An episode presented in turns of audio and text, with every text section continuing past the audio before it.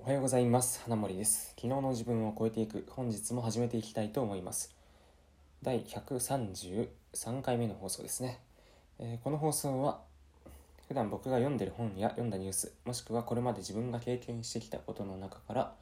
これを聞いているあなたにとって何か役に立つもしくは気づきとなるようなことを発信するといった放送となっております。今日のテーマはですねこれで解決？左利きの見方っていうことであのネットの記事に左利きグッズおすすめ6選っていうものがあの紹介されていたので、まあ、それを取り上げながらっていう感じにしようと思います。でまあ僕はこれを取り上げるっていうことは僕自身が左利きっていうことなんですけど、まあ、左利きの人ね結構苦労するんですよ。右利きの人にはあんまり分かんないことも多いかもしれないんですけど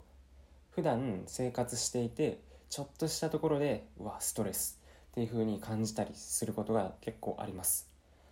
で例えばなんですけどやっぱり字書く時これねものすごく結構苦労苦労するというかまあ慣れ慣れはするんですけど結構面倒くさいことが多いです。で例えばどんな感じに面倒くさいかっていう話です、えーかっていうと字を書く時って左から右に書くじゃないですか。なので鉛筆とかで書いてねやってると左から右に書くんであのだんだん長いこと書いてるといつの間にか左手のその側面ですねあの紙に当たる部分の手がもう鉛筆の黒鉛で真っ黒になっているということが多々あります。うん。まあこれシャーペンでも同じ現象が起きます。であとはあとはですねえーっとそのシャーペンで左から右に書くときこの時にあんまり細いシャーペンを使うと勢い余って紙にぐさって刺さるんですよね。左字ってあの左から右にこう大体流れていくじゃないですか。なので一番最初にまあ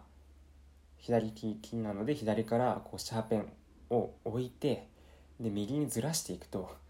細いシャーペンはぐさって刺さってそのままガリガリっていって紙破けることがたまにありました。まあ筆圧強いんじゃないかっていうこともあるんですけど結構ねやっぱその世の中が右利き用に作られていることが多いので左利きっていう人はまあこういった字を書くというところでまず初っ端えー苦労をするっていうことがあります。で他にどんなことがあるかっていうとえっとこれはあれですねレストランとかに置いてあるスープ。をすくうお玉あるじゃないですか。あれが、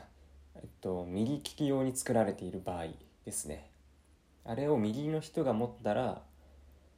左利きでコップを持ってそれに継ぎやすいように先がとんがっているっていうのが多いと思うんですけど、まあ、これ左利きの人が持つとですねあの普通に丸い方であの右で持ったコップに注がなきゃいけないっていう風になっちゃうんでこれ結構めんどくさいんですよ。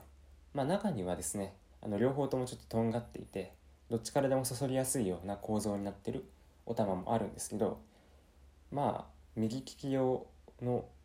仕様のお玉しかなかった場合はあここはこういうところかっていう風にちょっと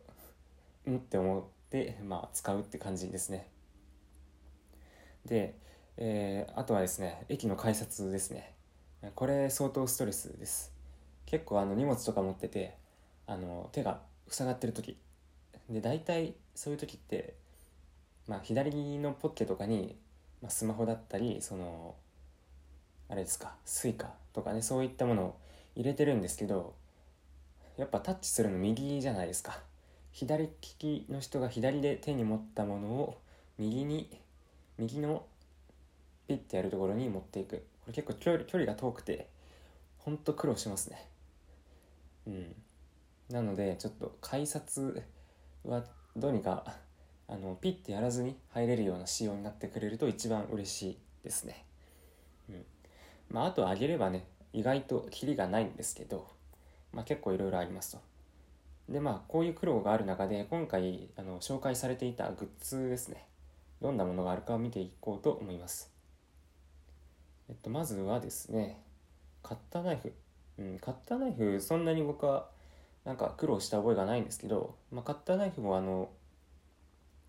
何て言うんですかあのスライドさせるのがどっちについてるかっていうところで、まあ、あと刃物の刃物の向きですよね。そういったところで多分